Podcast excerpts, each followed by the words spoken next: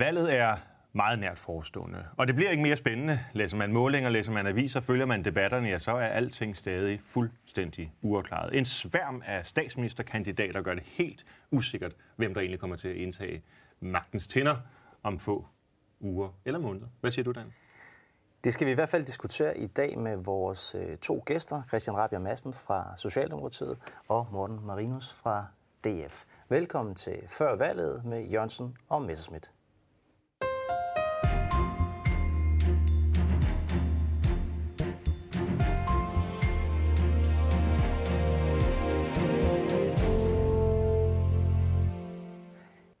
Et af de helt store temaer i den her uge, noget af det, der virkelig har været debatteret meget, det, seeren tænker måske, det må være Brexit eller sundhedsreform eller skattepolitik, men nej, det er det ikke. Det er faktisk en lille pige, der hedder, hvad er det, hun hedder? Esther, Esther Marie. Abelgaard. Esther Marie Abelgaard. Nemlig øh, Mette Abelgaard fra Konservativs lille datter, som hun havde med ind i Folketingssalen. Det var alligevel for meget for Pia Kærsgaard, som øh, myndigt, skrabt, gav øh, Mette Abelgaard besked på at forlade salen med sin, med sin lille pige. Det har, det har givet lidt diskussion på, på, de, på medierne, og, og jeg tror, der er sådan bred konsensus om, at det, det var en forkert beslutning af Pia Kjærsgaard. Der er dog én Hvad? kriger, der er én Hvad? kæmper, og det Hvad er, det dig, for, Morten hvad Det er dig, Morten Bor du på. Christiania, eller hvad? Altså, øh, der er der I mit bred, feed. Der er der bred... Nå ja, i dit feed. Ja, det er klart. Det er sådan noget Bernie Sanders kuk-kuk. Altså, Ej, øh, øh, stort set alle medlemmer af Folketinget, jeg har set indtil nu, ja, faktisk alle medlemmer af Folketinget, jeg set indtil Prøv der- der- har, der- forsvar, har, der er har tre- forsvaret Mette altså- over for Pia. For det første, øh, Mette Abelgaard, frøken, fru Abelgaard, havde til synligheden en barnepige, som bare stod ude i kulissen. Hvorfor i verden skal det der spædbarn så slæbes med ind i salen? For det andet, hun er konservativ, eller i hvert fald hun er medlem af det konservative folkeparti. Jeg kunne forstå, hvis hun var sådan alternativ eller radikal eller sådan et eller andet øh, sværmeri der. Men, men konservative render der ikke rundt med deres spædbørn, når de skal sidde og afgøre landets love, når de skal koncentrere sig om, hvordan de skal stemme og følge debatterne og sådan nogle ting. Det er da fuldstændig utærligt. Så Pia Kærsgaard har da gjort det fuldstændig rigtigt, myndigt, ordentligt og påkaldt sig dekorum. Det, burde, det eneste, der egentlig er forarveligt her, det er, at man overhovedet behøver det over for en, der kalder sig konservativ. Hvad tænker du, Christian? Jeg har selv haft problemstillingen meget tæt inde på livet, da jeg havde Maja, min øh, under etårige datter, til at stå ude bagved under en afstemning for, for kort tid siden. Hun sov, så der var ikke store problemer. Øh, jeg har en udbredt forståelse for, at der som udgangspunkt hverken skal være bedsteforældre, kæledyr eller babyer øh, i Folketingssalen. Men, men man kunne måske i det her tilfælde, hvor, hvor øh, min gode kollega Mette var presset, og jo ikke havde en barnepige med, men en sekretær, som jeg faktisk har et andet arbejde, der kunne man måske have udvist en lille smule forståelse lige at, at, lade, hende, at lade hende sidde, i hvert fald så længe Esther Marie hun øh, behandlede øh, Også os andre så fordi- pænt, som hun gjorde. Altså, jeg vil da endda gå så langsomt til at sige, øh, jeg er da med på, at man skal ikke have, have, have dem med, øh, børnene bare for at have dem med. Men en gang imellem, det, det signalerer der også til verden, sådan det er et moderne parlament. Vi, vi, man er moderne forældre. Hvad siger du, Morten? Ja, men jeg synes jo også, at den historie, den har måske fået lidt for meget i pressen, end, end den kan tage. Og skal vi være helt ærlige, det er altså ikke første gang, vi har set, øh, at nogle ikke. babyer med i, i Folketingssalen. Mm. Selvfølgelig gør Pia Kærsgaard øh, det, som man bør gøre, når man sidder i formandstolen. Øh, Det er jo den siddende formands øh, øh, ret, og, øh, og, og skal også lige vurdere situationen. Jeg synes bare, at den har fået lidt for meget i pressen, og vi har altså set, set det før. Øh, selvfølgelig er det kun for Men, men, folketingsmedlemmer. men der, er jo ikke, der var jo ikke nogen problemer med den her baby. Men Altså, der var jo ikke, den, Nej, men så der vil var jo ikke nogen, der græd eller larmede eller noget. Ej, det er selvfølgelig rigtigt nok. Men Så kan du også vente om, hvornår skal man så tage sit kæledyr med, og hvis der ikke giver noget problemer, må man sidde med sin, sin Ja, man kan lille- sige, hvor, meget, det hvor meget skal man så tolerere? Altså, hvad så, hvis der er et barn derinde, som begynder at græde og sådan nogle ting, så skal man sige, jamen, jamen sekretæren er jo ikke barnepige, og hvad ved jeg. Altså, man er nødt til at have nogle regler. Vi har også regler for, hvordan at Men man nu skal har se... vi faktisk man ikke, vi har faktisk ikke regler. Det må jeg lige vi har nogle generelle regler om, at man skal se ordentligt ud, at man skal tale pænt. Men der er jo ikke nogen regler, der siger, at man ikke må have baby med. Det var noget, Pia hun vurderede. Ja, præcis, fordi det er på formandens diskretion. Mm. Og det er jo noget, der, er så smukt i det danske folkestyre. Mm. Og så må man sige, det er jo noget, der har været diskuteret rundt omkring, Men- altså men i det- Schweiz og i Ja, Frankrig og i. Spanien. I Europaparlamentet, hvor, hvor, hvor du sidder og hvor jeg sidder, der er man jo helt vant til det. Der er det jo helt nødvendigt. Der er det helt almindeligt. I Det hænger så også sammen med, at dernede er det en lidt anden sag, fordi der kan man ikke få øh, forældreoverlov. Øh, og det vil sige, at der er ikke nogen, der bliver indsuppleret. Det vil, altså, hvis du ikke er der, uanset hvorfor, øh, selv hvis du ligger i barselseng, ja, så tæller din stemme bare ikke, så derfor tager de, tager de med. Men jeg synes faktisk, at det signalerer også noget, øh, noget rummelighed. Jeg tror også, man kan sige, at også der er småbørnsforældre ved, hvor bøvlede børn er at have med. Ja. Så jeg tror ikke, det skaber præcedens. Jeg tror ikke, vi sådan ser en, en ønsker. det gør det jo. indvandring. Det gør det jo faktisk, fordi hvis Det- du klager over en afgørelse, som formanden har truffet, så skal du kunne henvise til, at den har været er, er ude af trit med den praksis, der ligger. Og det, er jo, så, det har den jo det den jo Laura. Lindahl har haft med. Men i øvrigt, nu er der kommet billeder frem her de senere øh, timer. Øh, det, sagen udvikler sig time. Sagen udvikler sig time for time. Men det er der faktisk. Der var en, der skrev så på Facebook. Tænk sig engang, vi er blevet mere reaktionære nu, end, end, end, end hvide, gamle, øh, overvægtige mænd var øh, i 1960'erne. Fordi det, der er åbenbart masser af billeder fra øh, kvinder, der har, der har, der har småbørn. Men det afhænger jo af, hvem der sidder i formandstolen. Men det, Det er der med, at ens, øh, ens sekretær på, på Christiansborg, eller assistent, man kalder det, ikke lige skulle kunne holde øh, lille bimse der, mens man er inde og stemme, altså, det synes jeg, der lyder som om, at I i Socialdemokratiet har en meget, meget restriktiv tilgang til, hvad sekretærer de må. Ja, men selvfølgelig kan de det. Og jeg, havde, jeg var så heldig på det tidspunkt at have en praktikant, som tidligere har været i en vuggestue. Så jeg var, jeg var super godt kørende den periode der. Ja, ja, ja. Jeg tror, man kunne have udvist en lille smule mere forståelse Men Du har også taler øh, børn øh, Det har jeg, og jeg har faktisk også haft min yngste med, og også haft hende. i salen. Det har jeg faktisk. Ej. Og hun kom ud lige Det er i tager det sagen en Du må afbryde udsendelsen nu. Det her, det, Og øhm, Det, der farver mig, det er, at du går op imod Pia Kærsgaard, Morten. det, er, det er også helt galt. Nej, men øh, selvfølgelig skal børn ikke høre til i Folketingssalen, men man kan også udvise konduite på mange måder. Det kan man godt. Men nej, nu skal vi grave lidt i den her nye udvikling i sagen. Vil det sige, at du faktisk har haft et barn med inde i Folketingssalen? Ja, kort inden afstemningen startede, der Inden var hun... afstemningen. Ja, Inden ja, afstemningen? hun var ude. Nå, vi skal videre, Det- vi det skal videre til et nyt- tema.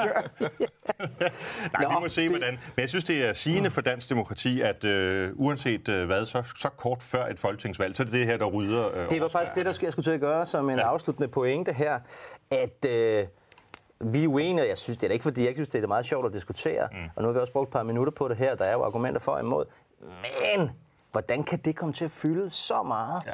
I en uge med Brexit og alt muligt andet? Christian, hvad er det for nogle mekanismer, der sætter i gang her, tror jeg? Vi, vi kan ikke tale mere Brexit, det er det, der går ind. Vi kan ikke, Det er det, der vi kan ikke, der er ikke flere argumenter. Alt er vendt. Ja. Vi har også diskuteret, hvornår valget falder. Alle argumenter er vendt. Så, Så der vi, er vi ikke springer over det, som er nemmest at kaste sig. Og Ja, det er det bare, fordi det her det er en relativt øh, let sag at have tror jeg holdning ikke. til. Bestemt, bestemt. Jo, Altså, jo. øh, Brexit, uh, det er sådan noget uoverskueligt noget. Altså, der er jo ikke engang nogen af os, der arbejder med det til daglig, som ja. kan sige, at vi er eksperter, vel, eller kan overskue alle implikationer. Det her det er sådan en følelsesmæssig sag, og man kan have en holdning. Og så når Pia Kærsgaard lige kommer som krøn på toppen, så har alle en holdning.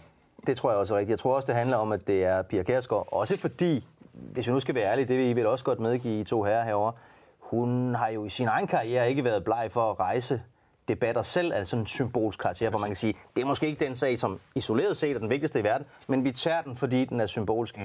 Og derfor er det vel også meget fair, at hun selv øh, smager lidt egen medicin nu. Jamen, jeg synes, at hun har været god som, som formand i at sætte noget på dagsordenen og være med til også at, at udvikle jobbet som øh, Folketingets formand og træde mere i karakter, end man måske har set hidtil i de forrige formænd. Og det tror jeg da også er sundt for... øh, Bare det ikke gået over hende selv, eller hvad?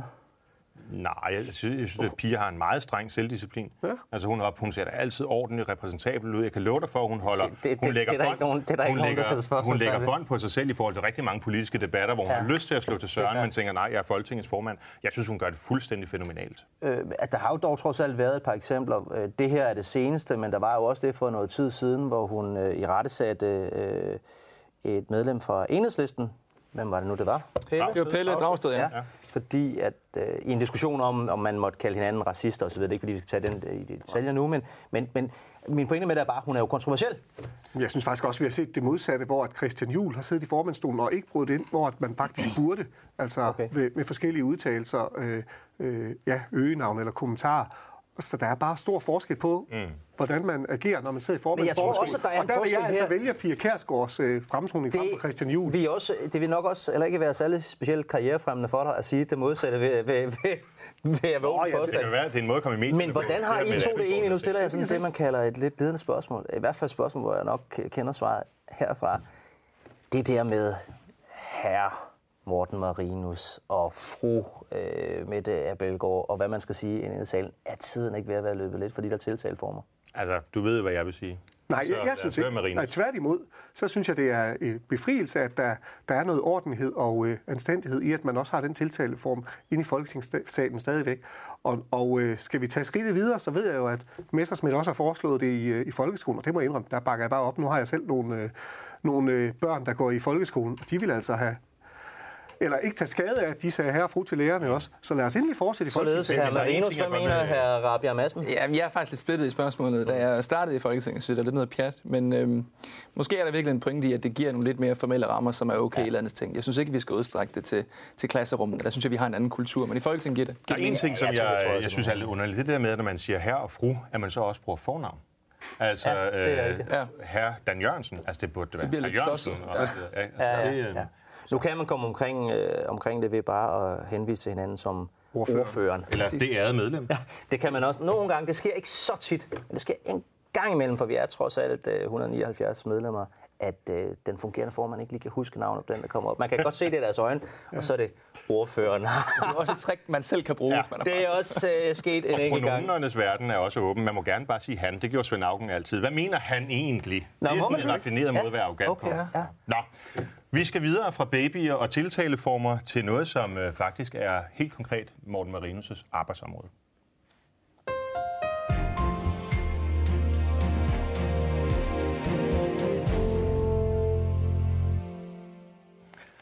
For øh, Morten, du er jo medieordfører, og det er måske et hvad kan man sige, felt, som ikke sådan rydder øh, forsider hver dag. Der var lige lidt her i, i den forgangne uge med øh, 5G og Huawei og sådan nogle ting. Men derudover, hvad, hvad, hvad optager så sindene for medieordførerne? Generelt eller lige nu? Ja, ja, vi kan starte med lige nu. Ja, lige nu der er det jo øh, FM4, det kommende udbud af, af den nuværende øh, 24-7. Hvordan skal udbuddet øh, ja, se ud? Hvilke kriterier skal der være? Og også, øh, hvor skal, skal de redaktionelle arbejdspladser være? Kan man øh, kræve at placere nogle af dem i, øh, i provinsen, altså uden for København? Og øh, grunden til, at vi sådan set sidder og taler om det lige nu, selvom vi lavede et, et medieforlig tilbage til i sommer, det er sådan set, fordi det vi lavede, den aftale, vi lavede i sommer, den så ikke holder vand i, øh, i der, hvor I har jeres fortid i EU EU-systemet i forhold til, at man kan ikke kræve at, øh, at flytte administrative medarbejdere et eller andet sted hen. Det må den private virksomhed, der vinder udbuddet, selv om hvor de ligger. Øhm, så derfor har vi et, et lille forskel i, øh, i, hvad vi aftalte i sommer, så hvad der så rent faktisk kan lade sig gøre. Og derfor sidder vi så lige nu og prøver at, finde ud af, hvad, hvad vi gør. Må vi ikke spørge undrende heroverfra, Jo. fordi det er jo en aftale, vi ikke er med i, og vi var, var, var jo ikke med i de der Men det var tæt på. forhandlinger så længe. Ja. Ah, Øh, jeg kunne godt tænke mig at høre lidt om, for mig virker det jo ret vanvittigt. Jeg har også siddet i masser af forhandlinger bare om andre. Nu siger jeg vanvittigt, det lyder hårdere, end jeg mener det, men det lyder lidt underligt, at man kan lave et forlig og en aftale så vigtig om, om et, et medie, øh, som, som 24-7 er øh, her, eller hvem det nu er, der, der får øh, tilladelsen i fremtiden. Mange menneskers øh, job, øh, og så ikke have styr på de der detaljer. Det kan I ikke være så stolte af, tænker jeg. Altså, når vi går ind og forhandler og laver en aftale, og det tror jeg, det er uanset på ja. hvilket fagområde det er, der lytter man jo til øh, den ekspertise, der er i de forskellige ja. ministerier, og får de forskellige øh, vurderinger, som, som de nu kan give. Og når man på det daværende tidspunkt får at vide af, af medarbejdere, i det her tilfælde Kulturministeriet, hvor de nu henter oplysninger fra, at det, man faktisk aftaler, det også kan lade sig gøre. var ingen advarsler der? Så tror man jo på det. Nej, det var der ikke. Okay. Det er jo først kommet efterfølgende, hvor at øh, ledelsen for 24-7 har, har, har rejst øh, Ja, det kom allerede dagen efter, ikke? Hvor, hvor de sagde, undskyld mig. Men det lyder sådan lidt underligt. Det er så måske en kritik af, af uden at forholde mig til substansen i det her, så er det måske en kritik af, af, af det pågældende ministerie, at der sidder jurister, der er dygtigere i EU-ret på Radio 24 øh, end der åbenbart gør i øh, det ministerie, der laver lovgivningen. Det er ikke helt sådan, det fungerer. Altså, okay. det fungerer på den måde, at man har, en, øh, man har jo også det, der hedder en komitologiprocedure, når man er i tvivl. Så sender man noget forbi kommissionen, som så kommer med en vurdering, der siger, jamen med en eller anden form for grad af sandsynlighed, så er det her inden for eller uden for... Er det ikke, ja. reglen. det her det er ikke øh, i komitologi, men det er lidt det samme. Fordi det 24-7 gjorde, det var, at de fik et stort advokatselskab i København til at se på sagerne, og de redegjorde så ud fra det, man kender af retspraksis, for at det her det kunne være et problem. Og så spurgte øh, regeringen så kommissionen, kan det her være et problem? Og så siger kommissionen, ja, det kan det godt. Men man kunne sagtens have kørt det igennem, og så bare afvente og sagt, så tager vi tager den. en retssag så tager vi den. men- Fordi det, der kunne være det raffinerede ved det, det er sådan en retssag, den er typisk først afgjort efter en 5-7 år. Ikke? Og det er sådan set den periode, som øh, FM4 bliver udløjet til. Men kan, kunne man byde det til de mennesker, det handler om? Jamen det er jo, altså jeg tror egentlig, er det, er det ikke det samme, om man skal flyttes øh, ud, øh, hvad, end man arbejder i den administrative del eller i den kreative del? Altså det er jo stadigvæk et job, så at man nu flytter Nej, folk... fordi, jo jo, men man kunne jo så risikere at flytte nogen ud, som det, hvor det var ulovligt, og så skulle man jo lave det om. Ja, ja, sådan er det jo altså, at når man ikke kender reglerne klart. Og Jo. det er jo en, jeg kan sige, Men det er, der, det er derfor, jeg spørger. Det er derfor, ja, jeg men, spørger. ja, Vil du det jeg byde- godt, men, altså, kan, du, kan, du få en ordentlig, kan du drive en ordentlig medievirksomhed, hvis det, I siger til dem, I gerne vil ansætte, det er, det skal man bare ved ikke, om det her det holder jo. Det skal man bare lade være med at byde. Ja, ikke? altså, og der er også meget frem i pressen om lige nu, at Dansk Folkeparti vil lukke 24-7 og vil øh, fjerne Berlinske fra for at drive FM4. Det har jo overhovedet ikke noget på Okay. sig. Alle kan byde ind på, øh, på de kriterier, der, der forhåbentlig snart bliver, bliver meldt ud. Og jeg håber da også, at øh, Berlinske vil byde ind på at fortsætte. Øh, Christian, vi skal, vi skal også snakke lidt mediepolitik med dig. Øh, Jeg ved, du har forholdt dig kritisk til, til noget lidt andet i det her medieforlig. Det, det er de ledende spørgsmåls øh, dag i dag, Ja, ja, det- men øh, der skal nok komme lidt, bare roligt, der skal nok, der skal nok Du komme lægger op, så ser vi, hvad Nej, men, men, men seriøsitet øh, tilbage. Altså, øh, public service, det at øh, regeringen og Dansk Folkeparti har skåret så massivt på public service, som de har, det er vi jo ikke øh, helt tilfredse med i vores parti. Nej, det er klart. Altså, nu snakker vi Brexit før. Hvorfor snakker vi flere babyer i salen, end vi taler Brexit? Det gør vi, fordi Brexit er svært. Men vi, de fleste er nok enige om, at Brexit er, er, er ret vigtigt, øh, både for Danmark og EU. Og hvis vi skal have en øh, fælles offentlig debat omkring de vanskelige evne, em, emner, ja, hvad er så afgørende? Det er faktisk, at vi har et relativt højt public service-niveau, øh, sådan så vi får informationer ud til befolkningen, sådan så vi har nogle forer, hvor vi kan tage også de vanskelige diskussioner, blive oplyst og debattere dem. Og det er måske et eksempel, øh, som understreger, hvorfor det er synes jeg, farligt at skære i DR øh, så voldsomt i en tid, hvor vi har øh, fake news, som påvirker den offentlige debat negativt, hvor vi har nogle, nogle altså virkelig en, en international verdensorden, som, som slår revner.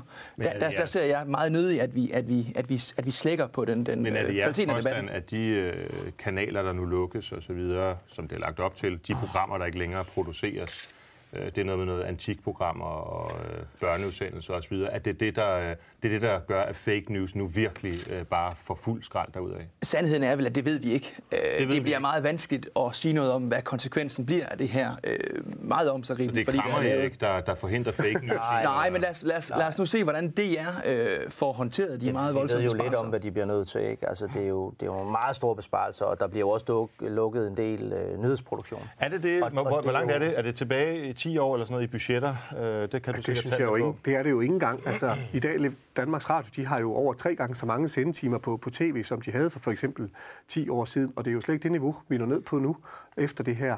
Og øh, det er rigtigt, at den scene TV-avis, det hedder den med ikke engang, på, øh, på DR2, at, at, øh, at der bliver nogle besparelser, besparelser der. Men i det store Ej, der er billede... der masser af programmer, der lukker. Nu, Jo, men på det store det billede... der program, på der det hedder sto- Langt for Borgen, som er sådan et, et ret populært program, som vi det er ovenikøbet ved, vi ovenikøbet ved, at folk, der normalt måske ikke ser så meget øh, politisk journalistik, de godt kan lide at Men se det er jo og få indført DR's forskellige valg, og de har prioriteret. Vi har lavet nogle public service Ja. forpligtelser, som de skal leve op til. Ja. De har stadigvæk øh, over 3 milliarder om året, de kan lave public service for.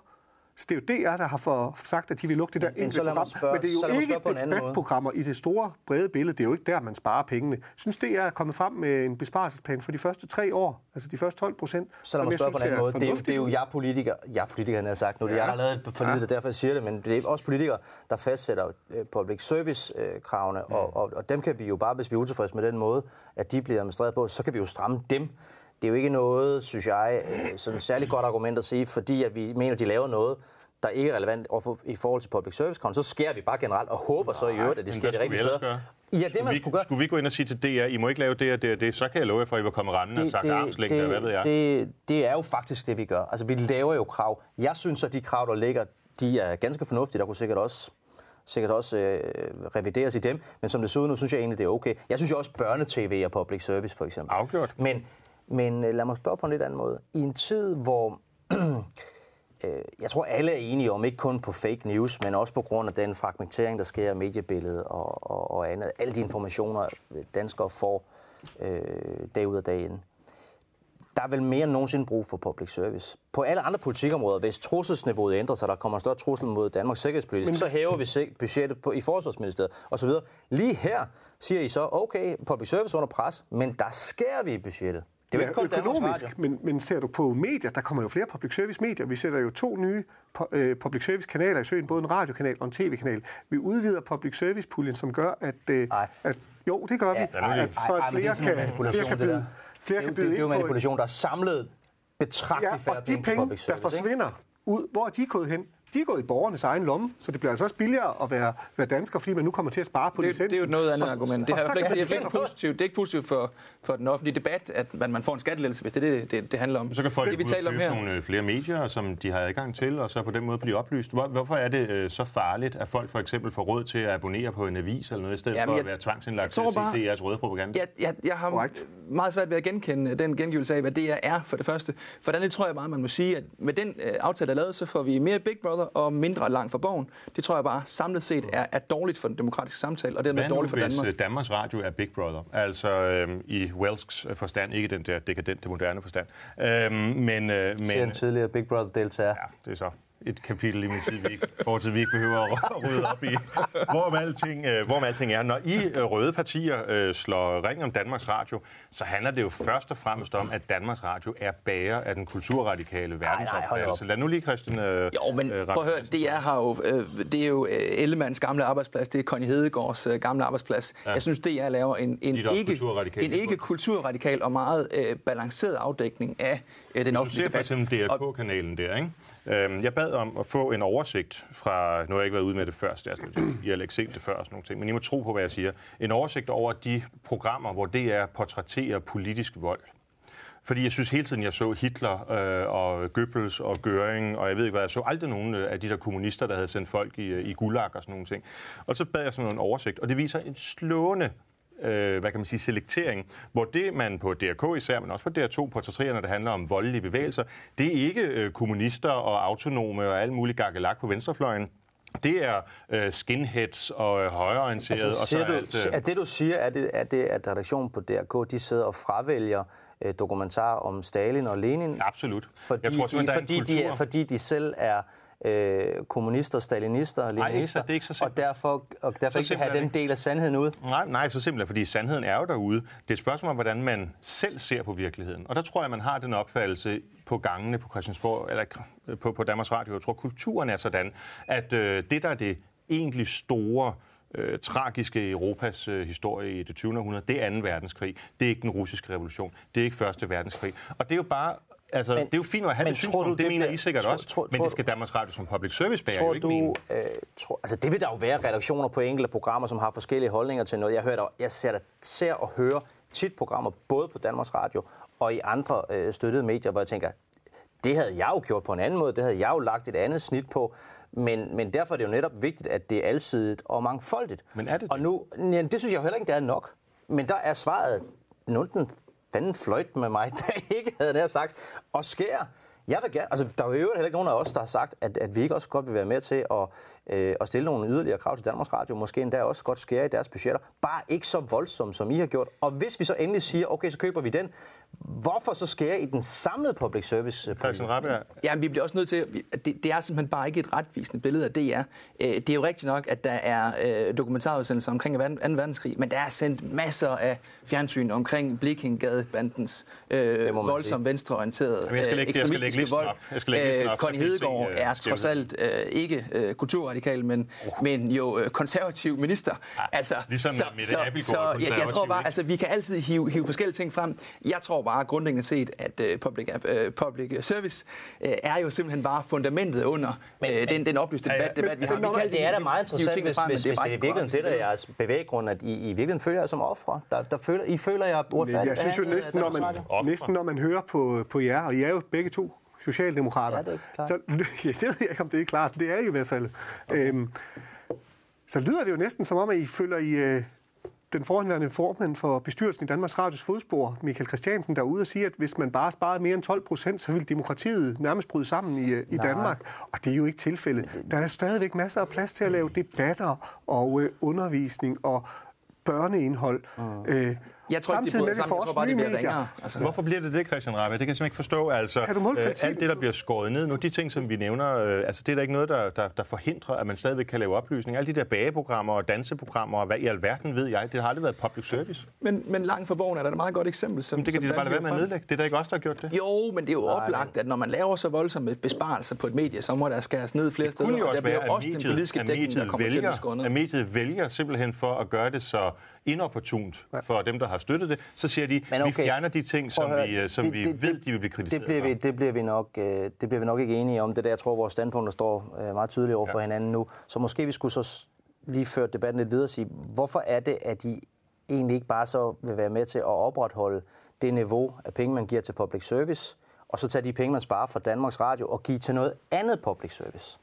Jamen, vi havde jo helt klart det ønske, at, at danskerne også skulle betale mindre ind til, øh, til både public service og, og mediestøtte generelt i, i Danmark. Og derfor har vi lavet en model, hvor vi dels bruger nogle af pengene, vi tager fra DR til nye public service medier, og dels fjerner licensen og finansierer det over skatten, men med et lavere beløb. Så folk selv, for eksempel som Messersmith siger, selv kan gå ud og vælge at købe et meget- avisabonnement. Der var meget enige i med Liberale Alliance. Det er bare derfor, jeg undrer mig, for det plejer med være. Liberale Alliance, Jo, de vil, sådan det er set fjerne, de vil sådan set fjerne støtten fuldstændig Ja. og, øh, og, og lægge DR ud på markedet støtter vi jo sådan set en regering med Liberal Alliance. Det er jo ikke sådan, at vi altid er uenige med dem, ligesom Nej. vi ikke altid er uenige Nej, med nej, jer. Altså, vi har en ret nuanceret tilgang til det. Og noget af det, der er sket igennem de seneste, hvad skal vi sige, 5-6 år, det er jo, at der er kommet betaling på mange af de private medier, fordi det går dårligt, det går ud fra i den branche. Ikke? Så man skal betale nu for at læse øh, websiderne på Berlingske og ja. Weekendavisen, og vel også politikken, det må du vide, øh, tror jeg, der er også betalingsvæg på. Ikke? Altså flere steder er der kommet.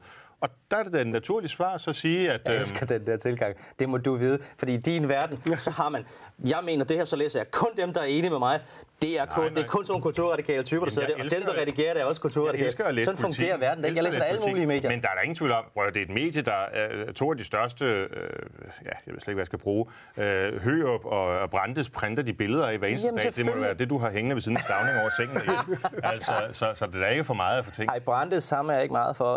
Øh, mest fordi han... Øh, han lavede uh, upassende ting med, med Louis Pius, Han lavede- øh, Louis, Louis Pius øh, kæreste, da Louis Pius sad indspærret på Frisløse Lille. Det er en lidt anden historie. Det- upassende ting med Danmark fra 1871. så, så kan Louis Jeg tror, når vi, når vi kommer ud af sådan, tang- når vi altså. kommer ud af sådan en tangent, så er det måske et tegn på, at vi skal videre til et øh, nyt tema.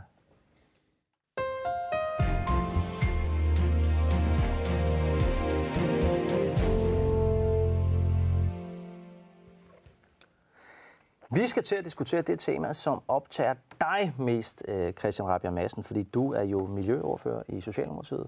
Øhm, og øh, noget af det, som vi jo går til valg på øh, i vores parti, det er, at vi vil gerne have mere natur i Danmark. Kunne du ikke starte med at sige øh, lidt om det, inden at øh, de to øh, herrer herovre øh, får lov til at kaste over dig? Jo, natur er vigtigt, fordi arter forsvinder, så for naturens egen skyld skal vi gøre noget mere. Men synes også for øh, vores allesammens skyld, også øh, Morten og Morten. Altså, der er lavet undersøgelser, som viser, at hvis du øh, måler på, hvornår mennesker er mest glade, så er det faktisk, når de er i naturen. Og vi ved, at mennesker, som har adgang til natur og grønne områder, de har en mindre tendens til at lide af psykiske sygdomme. Og så er naturen jo også fundamentet under vores industri øh, i forhold til turisme. Altså hele den jyske vestkyst med vores urørte kyst, som jo er noget Stavning han sikrede, er jo simpelthen en øh, turistmagnet. Hele, Stavning, hele, der sikrede kysten. han sikrede jo den af kysten. beskyttelsen Ja, af ja, kysten, og, de, og altså, hvis du sammenligner eksempelvis øh, den spanske kyst med den danske, så vil du se, at den spanske er besat af store øh, cement- og betonbygninger, og vi har de, de frie, åbne kyster. Vi Som, har de som der nazi-bunker derovre. Ja, det var, det, det var efter Stavning. øh, de gik ikke øh, Ja, det var, så meget op i Det var at Stavning, åbnede grænsen for dem, kan man sige. Nå, Det tror jeg, den, den lader vi ligge. Den, lad, os, lad, os holde, lad os holde det til, Men det, til det, det lyder da rigtigt. Altså, det handler vel om kystbeskyttelse, ikke? Sådan, så erosionen ikke gør, at fædrelandet bliver mindre og mindre. Nej, det handler ikke om. Det handler om, at vi skal ikke bebygge vores øh, frie kyster med hoteller. Øh, vi skal i stedet for lade naturen råde, sådan så vi har noget, som er værd at komme ud og se, værd at komme ud og opleve, og som Det også er bedst set fra et Er øh, ikke- er i naturperspektiv. Jo, men jeg er da enig om, man skal da ikke bygge helt nede ved kystlinjen, men øh, går man ind i baglandet, så har man jo også set, nu kommer jeg jo selv oprindeligt fra en, øh, en turistkommune i Ammerbugt, hvor vi har rigtig, rigtig mange sommerhus. Og øh, jeg ved jo, at man for nylig har søgt ind på at, at få lov til at udstykke nogle flere øh, sommerhus i, øh, i kystnære områder, og fik desværre, og det siger jeg virkelig, desværre ikke øh, øh, lov til at, at udstykke alt det, man gerne ville. Fordi jeg må indrømme, de steder, man har lagt ud til at, at lave sommerhus i området, det kan godt ske, at der er nogen, der, der siger, at det er høj naturkvalitet. Øh, kvalitet. Men jeg tror bare, at det vil være mere gavnligt at bygge, bygge sommerhus i det område. Det er måske meget godt lige at få det her slået fast, fordi altså, jeg tror, du sagde, at det lyder vel meget fornuftigt. Mm. Fra en intuitivt, det tror jeg stort set alle danskere vil synes, at det, som Stavning indførte i 30'erne, som vi har formået at holde fast i, øh, sådan set med bredt, øh, bredt, bred opbakning, altså bred konsensus i det danske folketing lige siden, nemlig at vi gerne vil have, at der ikke ligger bygninger helt ned til vandet, vi beskytter vores kyster, at det skal også øh, opretholdes i fremtiden. Mm. Problemet er bare lige, at for første gang måske, i hvert fald for første gang i den tid, jeg har været i stand til at kunne grave frem, der har der faktisk været et angreb på, på den her kystbeskyttelseslinje, og det har jo været af den øh, nuværende siddende regering, som mente, at, øh, at den skulle sløjfes, så man kunne bygge ned til, ned til vandet. Det blev så heldigvis øh, spoleret. Jeg tror, det var de konservative, der skiftede mening i sidste øjeblik. Men kan vi få en garanti for jer, for at det ikke sker, hvis I, hvis I vinder valget? Nej, for jeg tror altså, enkelte steder okay. tror jeg faktisk godt, det kan, det kan lade sig gøre og bygge, uden at, øh, uden at det skader. Men det er jo også det, sket, det noterer jeg lige her. Det er jo også sket det, i fortid. Det bliver i hvert fald valgkampstid. Altså, I 70'erne byggede man jo også strandhoteller helt ned. Altså, Bøje Nielsen og Axel Juhl Jørgensen byggede jo både på Faneø og i Blokhus og andre steder store betonklodser, som virkelig ikke var kønne. Men tag til Blokhus i dag og se, hvordan man har renoveret det. Altså, hvis det er den måde, man vil øh, bygge på... Øh, Bare det er kønt, så gør det ikke noget. Jamen, prøv at, jeg, jeg må så godt øh, indtage ikke et, et fuldstændig modsatrettet synspunkt, men i hvert fald sige, at det må være meget vigtigt, at alle kan komme til, til stranden og til kysten osv. Det der med, at man kan lukke et område inden, og man så ikke kan Altså, øh, det var lige præcis det, regeringen ville gøre. De ville lave aktivitetszoner, hvor man spærrede dele af stranden af. Ah, det, der må være noget, der hedder almen retten. Øh, altså for eksempel det var den, man ville sløjfe i store områder af, af, af kommersielle interesser. Det, det, det var det, vi kæmpede imod. Okay, men man kan også sige, at det Svend Auken var fremme med i 90'erne, da han var miljøminister, ville forbyde bilkørsel på strandene. Det synes jeg jo heller ikke hører nogen steder hjemme. Altså kommer man på, på de jyske vestkyster, hvor der kan køres biler, øh, så kan man jo hurtigt regne ud, at hvis ikke man må det, så vil der blive virkelig trafik kaos i de kystbyer, hvor nedkørslen er til stranden, hvis ikke man må tage bilen med helt ned. Jeg tror, det er fordi, der tit er nogen, der sidder herovre i København og ikke kender forholdene. Men, det men, jeg, har, jeg har arbejdet i øh, Varde Kommune som, ja. øh, som embedsmand. Det er øh, Danmarks største turismekommune i forhold til lige præcis det her område. Jeg er opvokset over også, så jeg, jeg kender de her kyster, har været der masser af gange. Der er enkelte kyster, øh, eksempelvis i Blåvand, hvor du må have, have bilen med ned. Vejer sig henne, som ligger lige ved siden af, der må du ikke. Det er ikke, det er ikke et spørgsmål om, øh, om øh, trafiksikkerhed eller lave trafikale løsninger. Det er et spørgsmål, der er nogle historiske forskelle. Jeg synes, det er fornuftigt, at man holder fast i biler de steder, hvor det er tilladt ja. i dag.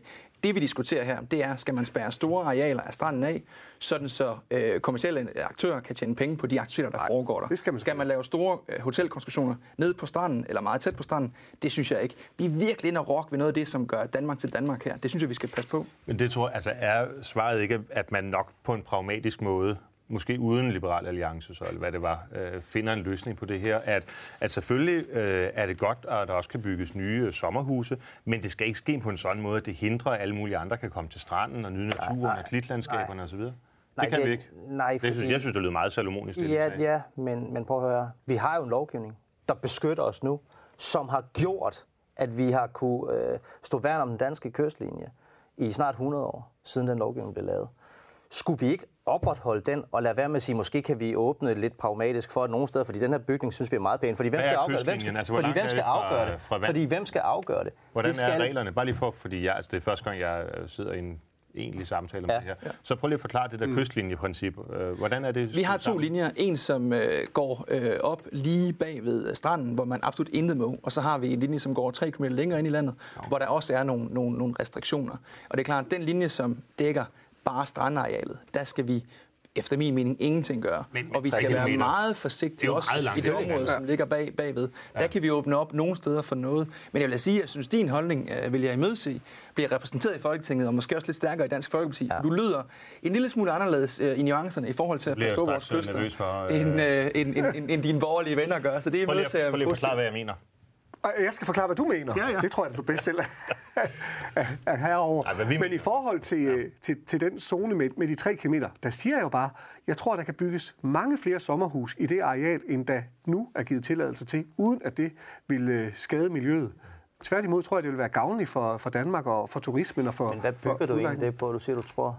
Det bygger jeg på øh, min egen erfaring i det område, jeg selv kommer fra, hvor jeg selv har sommerhus i, ja. omkring, i, omkring Saltum, hvor at Jammerburg Kommune for nylig havde øh, ansøgt, jeg tror det var 90 øh, byggegrund, man havde ansøgt om, og man fik ikke engang halvdelen, men uden problemer, efter min bedste vurdering, kunne man ikke skade ved at have, have fået fået de 90... Øh... Okay, godt. Vi skal også snakke lidt andet natur, øh, nemlig øh, urørt skov. Noget af det, som virkelig kan, kan gøre noget ved, ved tabet af biodiversitet, altså det faktum, at dyre- og plantearter uddør øh, og bliver mindre udbredt i, i Danmark, end de var tidligere, det er, at man lader noget skov stå urørt. Og der har vi den øh, fordel i Danmark, at vi har faktisk en masse statsskov, og, og det kunne vi godt tænke os at gøre noget ved. Eksperterne siger, at vi skal have 75.000 hektar urørt skov i Danmark, hvis vi bare skal stoppe tilbagegangen. I dag er der sådan noget 11.000 eller sådan noget. Ja, vi er langt, langt fra. Ja. Og vi... Er statsskov eller al skov? Det er, det er alt det urørt skov, der er. Det er omkring 11.000. Ja, præcis. Og hvor meget er der samlet skov i øh, Danmark? Bare så vi ved.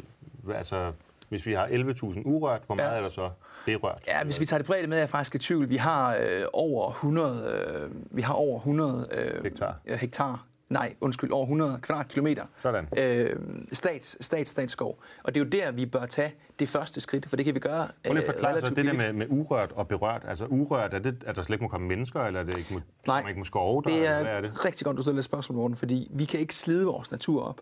Lad os få alle de børnehaver, mm. alle de folk, alle de øh, pensionister, alle de mountainbike-kører. Ja. Lad os få alle folk ud i skoven. Du kan ikke slide skoven. Urørt handler om, at vi ikke skal lave produktion der. Vi har... Altså øh, fældetræerne? Ja, vi må ikke fældetræerne, vi skal ikke tjene penge Dyrk på det. det. Men vi skal give naturen plads. Nu bor jeg jo faktisk øh, om sommeren i en skov, ja. øh, fordi øh, vi har forretninger på Dyrsparken, og der bor man jo så typisk ude. Og øh, det er jo en skov, der er anlagt øh, af Frederik den 3. med henblik på at, øh, ja, først jagt, men siden så blev det jo ideen, at man skulle øh, retablere øh, floden, øh, da Lord Nelson havde været og ødelægge den fest. Øhm, så for en, en 20 år siden, der ringede skovfoden faktisk ind til, til krigsministeriet. Nu var træerne der, så de kunne bare komme og fælde. Ja. Det er jo et, et, så man kan sige, det er jo et industrielt anlagt øh, ja. skovområde. Øh, og jeg ved da derudefra, at det er nødvendigt at gå og fælde træerne, fordi nogle gange, hvis de står for tæt og sådan nogle ting, så ødelægger de det fra. Altså så kan, hæmmer det simpelthen væksten, så man er jo nødt til at have en eller anden form for, øh, hvad kan man sige... Det hedder vel naturpleje, gør det ikke det? Nej, man... det, er ikke, det er ikke så meget med natur at gøre, ja. Det er måske, du altså, øhm, i nogle plantager, hvor vi har bakken eksempelvis, vil ja. det give god mening at lave den her pleje, sådan, så folk kan, kan øh, komme og være der i rigtig mange andre skove har vi sådan set brug for, at træerne ligger og vælter lidt oven i hinanden, og bliver liggende der og rådner, og bliver insekthoteller. Ja. Ja. Øh, insekter, som fuglene kan spise. Vi har mistet 3 millioner fugle i det åbne land bare over en årrække. Så vi har brug for nogle flere, lidt mere vilde skove, som også er lidt sjovere. Ja, ja helt. Altså, vi har oppe ja, i altså- Nordsjælland, altså... hvor jeg øh, huserer lidt, der, der har vi jo Kongernes Nordsjælland som en ny naturpark, som er helt enestående, og som jeg gerne ser udvidet. Øhm, hvordan, øh, du kommer fra det nordjyske? Ja, jeg er jo Rold skov i, ja. altså ganske ved syd for fjorden, men det er jo et sted af de store skove, jeg er kommet øh, meget.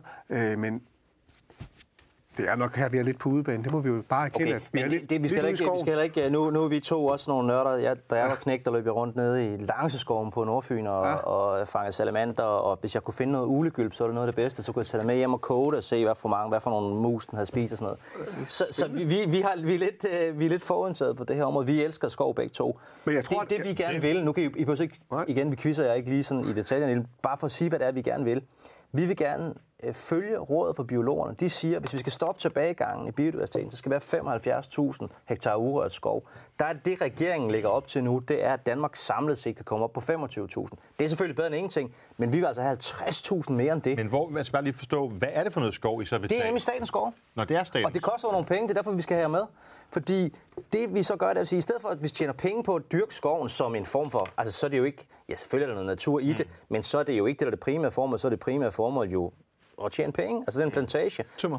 Tømmer. I stedet for det, så siger vi, de penge, vi normalt tjener på det, det tab tager staten så. Til gengæld får vi så skov. Og det er jo at være fremsynet, ligesom den Men gamle konge, du talte om. Ikke? Dengang var det bare for at skabe krigsskib. Nu er det for at skabe ikke, natur ud kunne man ikke, øh, Nu talte du om turisme ja. og varte og sådan nogle ting, og vi har også turisme i Nordjylland. Det har det hele landet faktisk.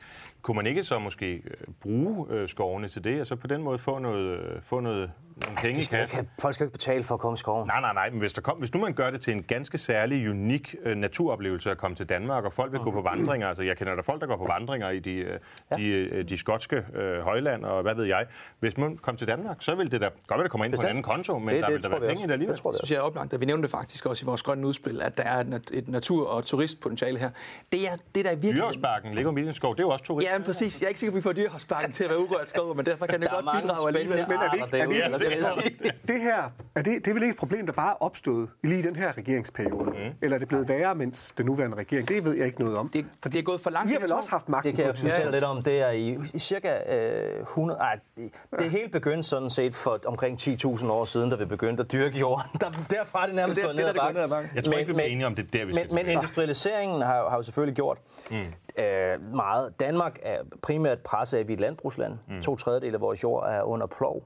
Det, det er nok det, der i Danmark har gjort mest... Øh, Men det er ikke det, I vil lave om på her. vel? det vil vi også lave noget om på. Det er måske en meget god øh, overlap til, til den, næste, den næste del af diskussionen, fordi det er ikke nok det her med skovene. Vi skal også gøre mere for at sikre naturen på en anden måde. Jeg tror, det, som du sigter til, Dan, her, kunne være jordfordelingsspørgsmålet. Ja. Fordi vi har nogle områder, som er dyrket i dag, som ligger eksempelvis ned til åer, og som hele tiden bliver oversvømmet. Det giver noget elendig landbrugsjord. Øh, Landmanden kører fast med sine maskiner, det fungerer overhovedet ikke. Hvis vi kan købe Men de gør det alligevel, fordi de får EU-støtte til det, ikke? Ja, de er bundet op på regler, som øh, måske jeg huske, I har, har aktier i. Ja, Lad os ikke tage den nu. Jeg tror, Men øh, Dansk aktier er nok større i den mine, men... det, der er afgørende her, det, der er Jeg afgørende prøver her, på at få det afskaffet, men det er, at vi skal have, have det landbrugsjord taget ud af drift, for det er noget elendig landbrugsjord. Men det er faktisk noget rigtig, rigtig god naturjord, fordi naturen trives med, at områder bliver oversvømmet. Og derudover, så er det også sådan, at når du dyrker jord, som ligger ned til vand, så skal du dræne det. Og det frigiver en masse CO2, så der er også en CO2-gevinst i at stoppe med og, øh, og dyrke det og dræne Så det. det er en slags minisekvestering. Ja, det er det. Og så er der en, et enkelt element mere, som jeg også vi skal have fat i her. Rigtig mange byer er meget plaget af oversvømmelse. Så vi skal have lavet noget vandparkering ude i det åbne land, og det kan den her jordfordeling også bidrage til. Så det er en slags moderne kinder med, med mindst tre, og vi kan også Men smide... det er noget EU-ret, der øh, forhindrer os i at Der er mange Ja. ting, vi skal have fat i her. Altså, Ja. det er et spørgsmål om EU-ret. Det er et spørgsmål... i at gøre det. Vi har tænkt os at gøre det. Vi kan sagt, altså det her, det Så man kan... skal gå ud og købe øh, de der randzoner af Den, den, den dyre måde, det er, hvis vi bare siger, og det er lidt det, jeg synes, regeringen har gjort for meget, nu køber vi det bare op. Ja. Der, hvor vi kan få mest for pengene, det er, hvis vi kombinerer det med en jordbytning, hvor vi siger til landmanden, noget af dit jord skal tages ud af, af, af drift, fordi mm. det er dårlig landbrugsjord. Men samtidig med, at vi gør det, så laver vi en jordreform, øh, en jordbytning imellem landmændene, sådan så vi samtidig med, at vi tager noget jord ud, også får flyttet jord mm. tættere på landmanden. Det vil sige, at han skal afgive noget jord, det får han nogle, øh, nogle kompensation for, men han får også sin jordlader Men det er tættere. frivilligt, det hele. Det er frivilligt det hele, det skal foregå øh, Dog, privatret. dog, dog, dog skal man lige huske at have med, at øh, altså, øh, næringsstofudledningen fra, fra, fra landbruget i dag er en af de største trusler mod vores biodiversitet, specielt i vandmiljøet. Øh, sådan set også andre dele af miljøet, fordi at det jo øh, det er transporteret via luften, det her, og overgøder jorden. Øhm, og det skal der gøres noget ved, både fordi det er det eneste rigtige at gøre, men også fordi Men, EU siger men, det. men på arealerne, er det frivilligt, eller er det ekspropriation? Jamen, det, det, det, det kommer jeg til. Grunden til, at jeg siger det her, er, fordi det er sådan set ikke noget, der er frivilligt, om man skal leve op til nogle krav, der nedsætter den forurening. Det skal man. Ja, ja. Og derfor så er det, vi siger, indtil videre har der været for frivilligt, hvordan man så vil leve op til. Vi vil gerne være med til, at man stadigvæk som enkelt land, man kan vælge nogle forskellige ting, og det vil vi gerne give nogle gode incitamenter til, at de så vælger de rigtige. Men vi kommer nok også til at være lidt hårdere og sige, I skal altså gøre Fordi det. på hvis man begynder, hvis det ikke er frivilligt, så er det ekspropriation. Og hvis det er ekspropriation, så er det jo et stort indgreb. Fordi Ja. oftest vil den erstatning, der gives det er efter ikke de to grundloven eneste muligheder, der Ah, men, men jeg ved, hvordan I tænker derovre i, rød lejr. øh, vil erstatningen være mindre end handelsværdien. Hvordan har Og vi vil også, jamen jeg, altså, jeg synes, det det, lyder jo godt, når I siger det, men hvis man tager områder ud, som i dag er over, som jeg kender også godt områder op ved Ryjo, der, der bliver oversvømmet, specielt ja. på den årstid her, jeg kørte forbi øh, Ryjo op ved, ved Søndershals og Randbæk i, i søndags, og hver år på den her tid, der er de marker, der ligger lige omkring øh, et bestemt område, de er jo fuldstændig oversvømmet, og Præcis. specielt med det vejr, vi har haft her i marts. Ja. Men hvis du vil tage det ud, Ja. og resten skal byttes, for, er vi så ikke enige om, at der bliver mindre landbrugsjord generelt? Og spørgsmålet er, er det godt? Altså, Ja. der kan jeg godt blive lidt i tvivl. Der vil blive øh, lidt mindre landbrugsjord, men det, der kan være en fordel for den enkelte landmand, det er, hvis hans jordlader så samtidig bliver rykket tættere på hans bedrift, så kan det faktisk i sidste ende være, være god økonomi for ham. Og det er derfor, jeg tror, at vi får landmændene med på nogle gode ordninger. Men hvorfor gør de det? Altså, hvis det er så god en idé, og I har set øh, øh, løsningen på Det der- Christiansborg, hvor, ja, hvorfor er det, der står i de vejen nu, det er, at vi har en stempelafgift, øh, som de skal betale, hvis de skal bytte jord internt. Og Altså en det her, tinglysningsafgift. en tinglysningsafgift, lige præcis, den skal vi væk, så vi skal have de der stenrydder af vejen til at blive nemmere. Så tinglysningsafgiften på landbrugsejendommen skal væk? Tinglysningsafgiften på jordbytning i den her type projekt, der skal væk. Okay. Men det vigtige her, det er i virkeligheden, at det her det er kompliceret stof. Det er en bureaukratisk- Lad os kæmpe forestille os-. Lad forestille at der er 10-20 gårde omkring Kolding Å eller andre åer, som skal bytte.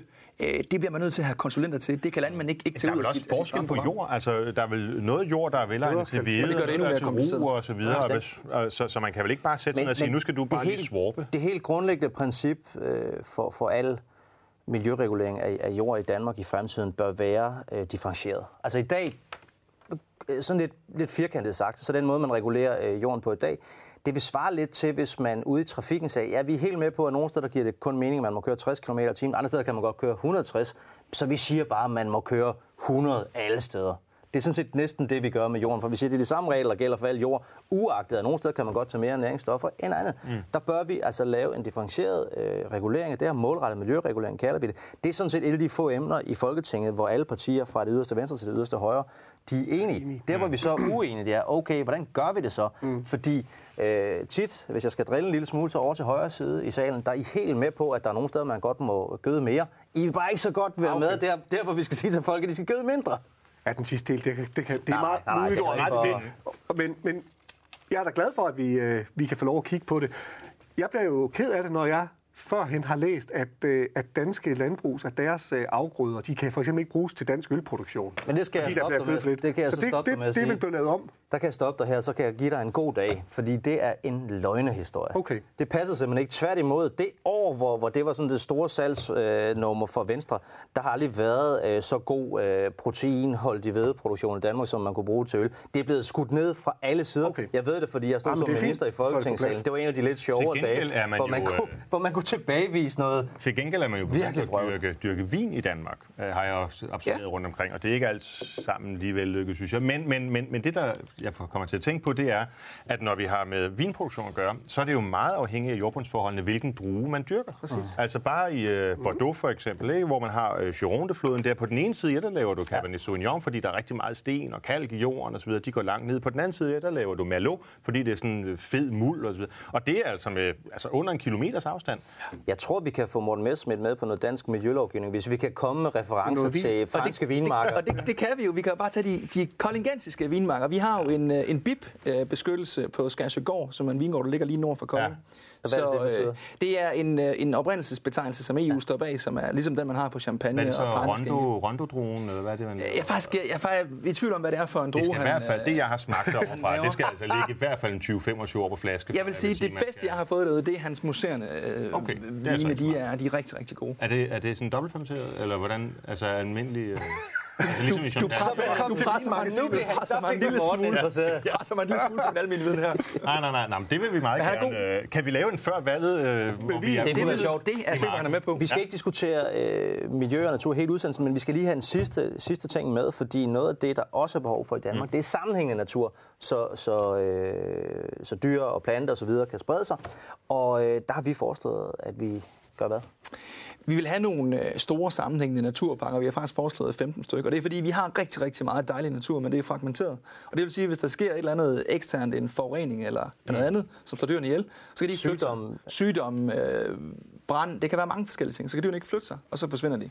Hvis naturen i stedet for hænger sammen, ja, så bliver stammerne meget stærkere, og derfor skal vi have mere sammenhængende natur. Det er sjovt, altså det, det lyder rigtig fint. Altså jeg, jeg læste i øh, Francis Fukuyamas seneste bog, der var en redegørelse om NGO'ers øh, måde at, at begå sig på. Positiv historie, negativ historie.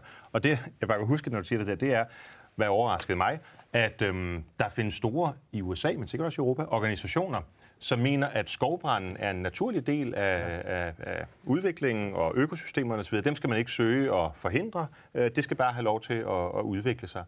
Altså, hvor står... øh, Er, der, er det noget, man diskuterer politisk også i Danmark, eller... Jeg tror, man må sige, at øh, det er muligt, at skovbranden er naturligt forekommende. Men der må, må vi nok sige. tage, der må vi nok tage de, de tobenede dyrs øh, parti og sige, at når de kommer for tæt på, så bliver vi selvfølgelig nødt til at begrænse Plus, det. at der er Klart, også, klart, vi, vi også bevæget os langt væk fra, fra naturtilstanden. Ikke? Altså, jeg tror, det, det er muligt, at hvis man har meget, meget, meget store naturarealer, USA skovarealer, eksempel. som, USA, som i USA har nogle steder, mm. at så kan det give rigtig god mening, øh, fordi det kan være med til at udrydde også nogle invasive arter. Det kan være med til alle mulige ting. Det gør man er jo også i dag i, øh, i, i øh, hvor, altså hedelandskaber, hvor man har lyng og sådan noget. Man ser også, at, øh, at hedeselskab selv er ude og lave kontrollerede Ja. afbrændinger af, af Det er så netop bare ikke natur, jo vel? Nej, nej, men det- Men det er for at animere. Ja. Men nu siger du I noget, Danmark, der, har vi, der, der, har vi så lidt øh, vild natur, at det skal vi altså passe meget på. Du siger invasive arter. Hvad gør vi ved de der invasive franske østers? Altså, Ja, jamen sandheden er jo, at nede i, øh, i Vadehavet, hvor jeg kommer en del, der er de jo faktisk ikke det store problem, fordi det, der har været spøgelset, det er jo, Ja. om de øh, stillehavssøsterne, sådan, de presser øh, blåmuslingerne væk. Ja. Og faktisk ser vi, at begge arter i øjeblikket er Som, i som fremgang. æderfuglene lever af. Så, så der er sådan set Ja, øh, måske ikke så Nej, meget grund til at... Ja, selvfølgelig. Ja. Der er ikke så meget grund til at være så bange for, for stillehavskysten, i hvert fald på, på de kanter, og okay. de er også fantastiske at spise. Jamen, det, det er bare, det ikke er på bekostning af vores egne det. naturlige skalddyr. Ja, Men altså, det er jo noget spøjs noget, det der med invasive arter, ikke? Fordi øh, fasanen for eksempel, er jo ikke, det tror jeg, der er mange, der betragter som sådan en dansk fugl. Nej, nej, nej, den kommer til under Jamen, det er det. fjerde. det, er det. Men, men når jeg siger med mange, så du kan bare gå ud fra, når jeg siger folk generelt, så mener jeg aldrig dig, fordi jeg synes ikke, du er specielt typisk. Nej, men, men, men altså, det er jo sådan en fugl, som vi ser i dansk natur. Er den til skade for dansk natur? Nej, det tror jeg da ikke, den er. Jeg synes, den er berigende. Og smuk. Men, men øh, jeg tror omvendt, den øh, hedder den, den ibirske skovsnegl, eller hvad hedder den? den er øh, dræbersnegl. Dræ- dræbersnegl, Hvad hedder den egentlig? Hvad hedder den rigtigt? Ja, det- det- Nå, lad os lige Men man skal give bare Morhunden slippe- et andet eksempel. Man skal bare slippe hybenrosen. gæs løs. Altså, vi ser ikke i flere og flere byområder, der går der gæs rundt. For at Det er spise de der snegle, Det er for eller at fjerne de der modbydelige ibiriske... Dem er landmændene så en lille smule trætte af, så der kommer... Gæstene? Ja, de spiser deres marker også. Nå, ja, man skal selvfølgelig øh, vælge, man hvor man bruger dem. Ja, man skal lige sørge for, at man øh, præcis. holder dem. Men Ved I er faktisk en forpligtet lille, til- en lille sjov ting i forhold, nu siger du det med fasanen der. Dengang var, i den tid fasanen kom hertil, øh, der var... Spiser I tit fasan hjemme med dig? det Der er, så I før, så tager du sådan en lille øh, charmeklød på, og så laver I lige en guldfasan. Du har nogle helt skøre. Men det hænder, at, øh, at, vi, at jeg tilbereder fasanen. Det er meget tør fugl, det er svært at lave, men er god i dampvogn. Ja. Øhm, men det vil sige, det var, dengang øh, var Østers jo kongens ejendom. Så man måtte ikke bare gå ud og, øh, og samle Østers og spise. Det var kun kongen, der havde det. Men det var ikke så dyrt, fordi der var vildt mange Østers rundt i farvandet. Det, der var dyrt, det var at få appelsinen. Den havde man kun nede i, øh, i, øh, i Italien, nemlig i Sydeuropa. Så man lastede nogle store vogne med heste foran, fyldte dem op med is, og så appelsiner og afsted mod nord. Og så en gang imellem, så nåede der en frisk appelsin frem til kongen, som kunne få sin østers. Det er en sjov Ja, historie, det er ikke? sjovt, der. Nå, vi må videre til næste Hvad er tema. sin smag, vil jeg sige?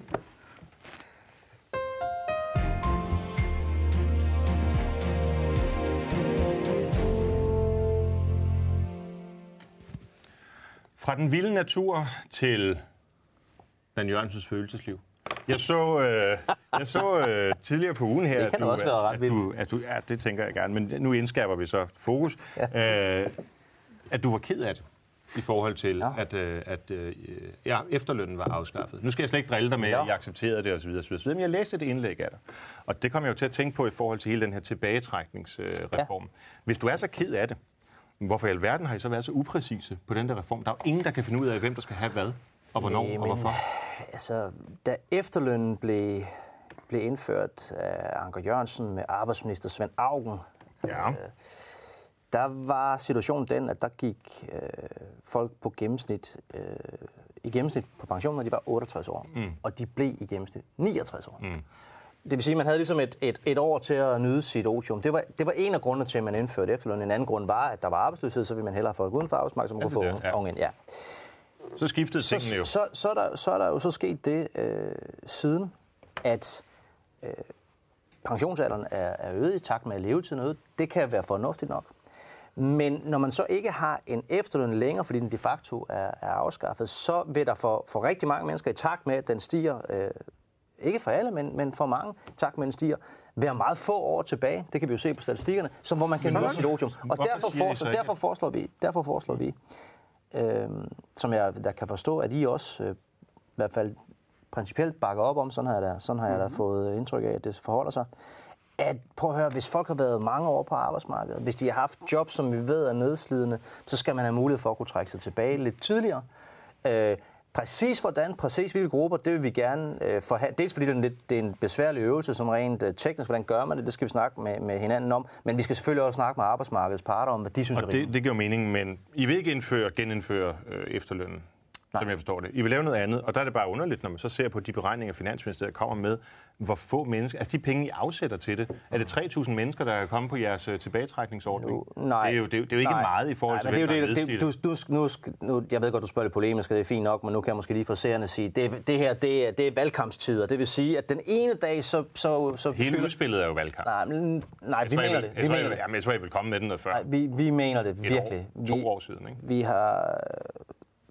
Vi står til at kunne få magten nu måske. Og nu, nu grund til, at det bliver en lille smule alvorligt nu, det er fordi, Jeg kan fortælle jer, at der skete det en dag, vi sad inde i til gruppemøde i Folketingssalen, eller i, i vores gruppemøde, gruppemøde i vores gruppelokale. Og så kunne vi sådan begynde at se, at folk taget lidt uroligt, fordi de folk sad og kiggede på deres telefoner. Det var så fordi, at meldingen var kommet fra jer, Ja, det- at I støttede op.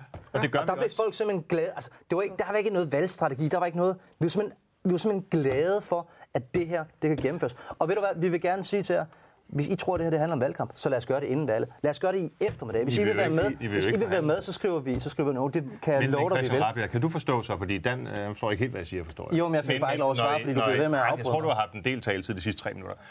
Øhm, Indskyde nye spørgsmål hver når, 7 sekunder. når man, Christian, det kan være, når du han er mere høflig over for Når gæsterne. man taler om, at øh, hele hovedproblemet er, at efterlønnen er afskaffet, og så afsætter I 3 milliarder, og man kan se, at det er måske nok til, på den, på den allerbedste situation, 3.000 mennesker kan trække sig tidligere tilbage. Det passer bare ikke, Johan. Det er det, jeg prøver på at sige. Jeg tror, det tal er noget, Så som... Finansministeriet øh, regner forkert. Jeg tror Skyder bare, jo alle der retninger. er jo, der er jo simpelthen øh, der er jo forudsætninger inde øh, i de her regnstykker. Øh, vi har sagt, at vi er klar til at tage det første skridt i forhold til et kæmpe problem. Ikke et problem, hvis man læser aviserne og ser, hvad København-journalisterne interesserer sig for, men et kæmpe stort problem ude i befolkningen. Og det er sådan set det, vi har taget første skridt i forhold til. Og der er jeg da glad for, at Dansk er Folkeparti enige. synes, at det er et problem, vi skal gøre noget ved. Så langt er vi også enige, og jeg har jo også rigtig mange øh, gamle kollegaer som portører, som også bliver nedslidt og, Præcis. og dør før den gennemsnitlige levealder. Og jeg synes at det også, det er frisk at, øh, at komme med sådan et, øh, et bud lige før, før lukketid, kan man sige. Så jeg ser bare aktiviteten inde på Christiansborg, at der faktisk er møder allerede nu. Og jeg håber da også, at vi kan lave en aftale inden et valg. Men det er da rigtigt nok, at øh, det vi hører i forhold til de beløb der, der er det bare ikke ret mange, man kan hjælpe, og det bliver så upræcist. Men I skal lytte til os da- i stedet for regeringen, hvis I vil, hvis I vil have noget fornuftigt på banen i det her spørgsmål. Og det vil overraske mig meget, hvis du havde sagt noget andet. Det, der er tilbage i dag, det er at sige, I fik en runde på natur, på medier, og så lige også lidt, øh, lidt tilbagetrækningsreform. Det var en fin forpremiere på Folketingsvalgkampen. Så husk, det er her på DK4, at valget det vindes.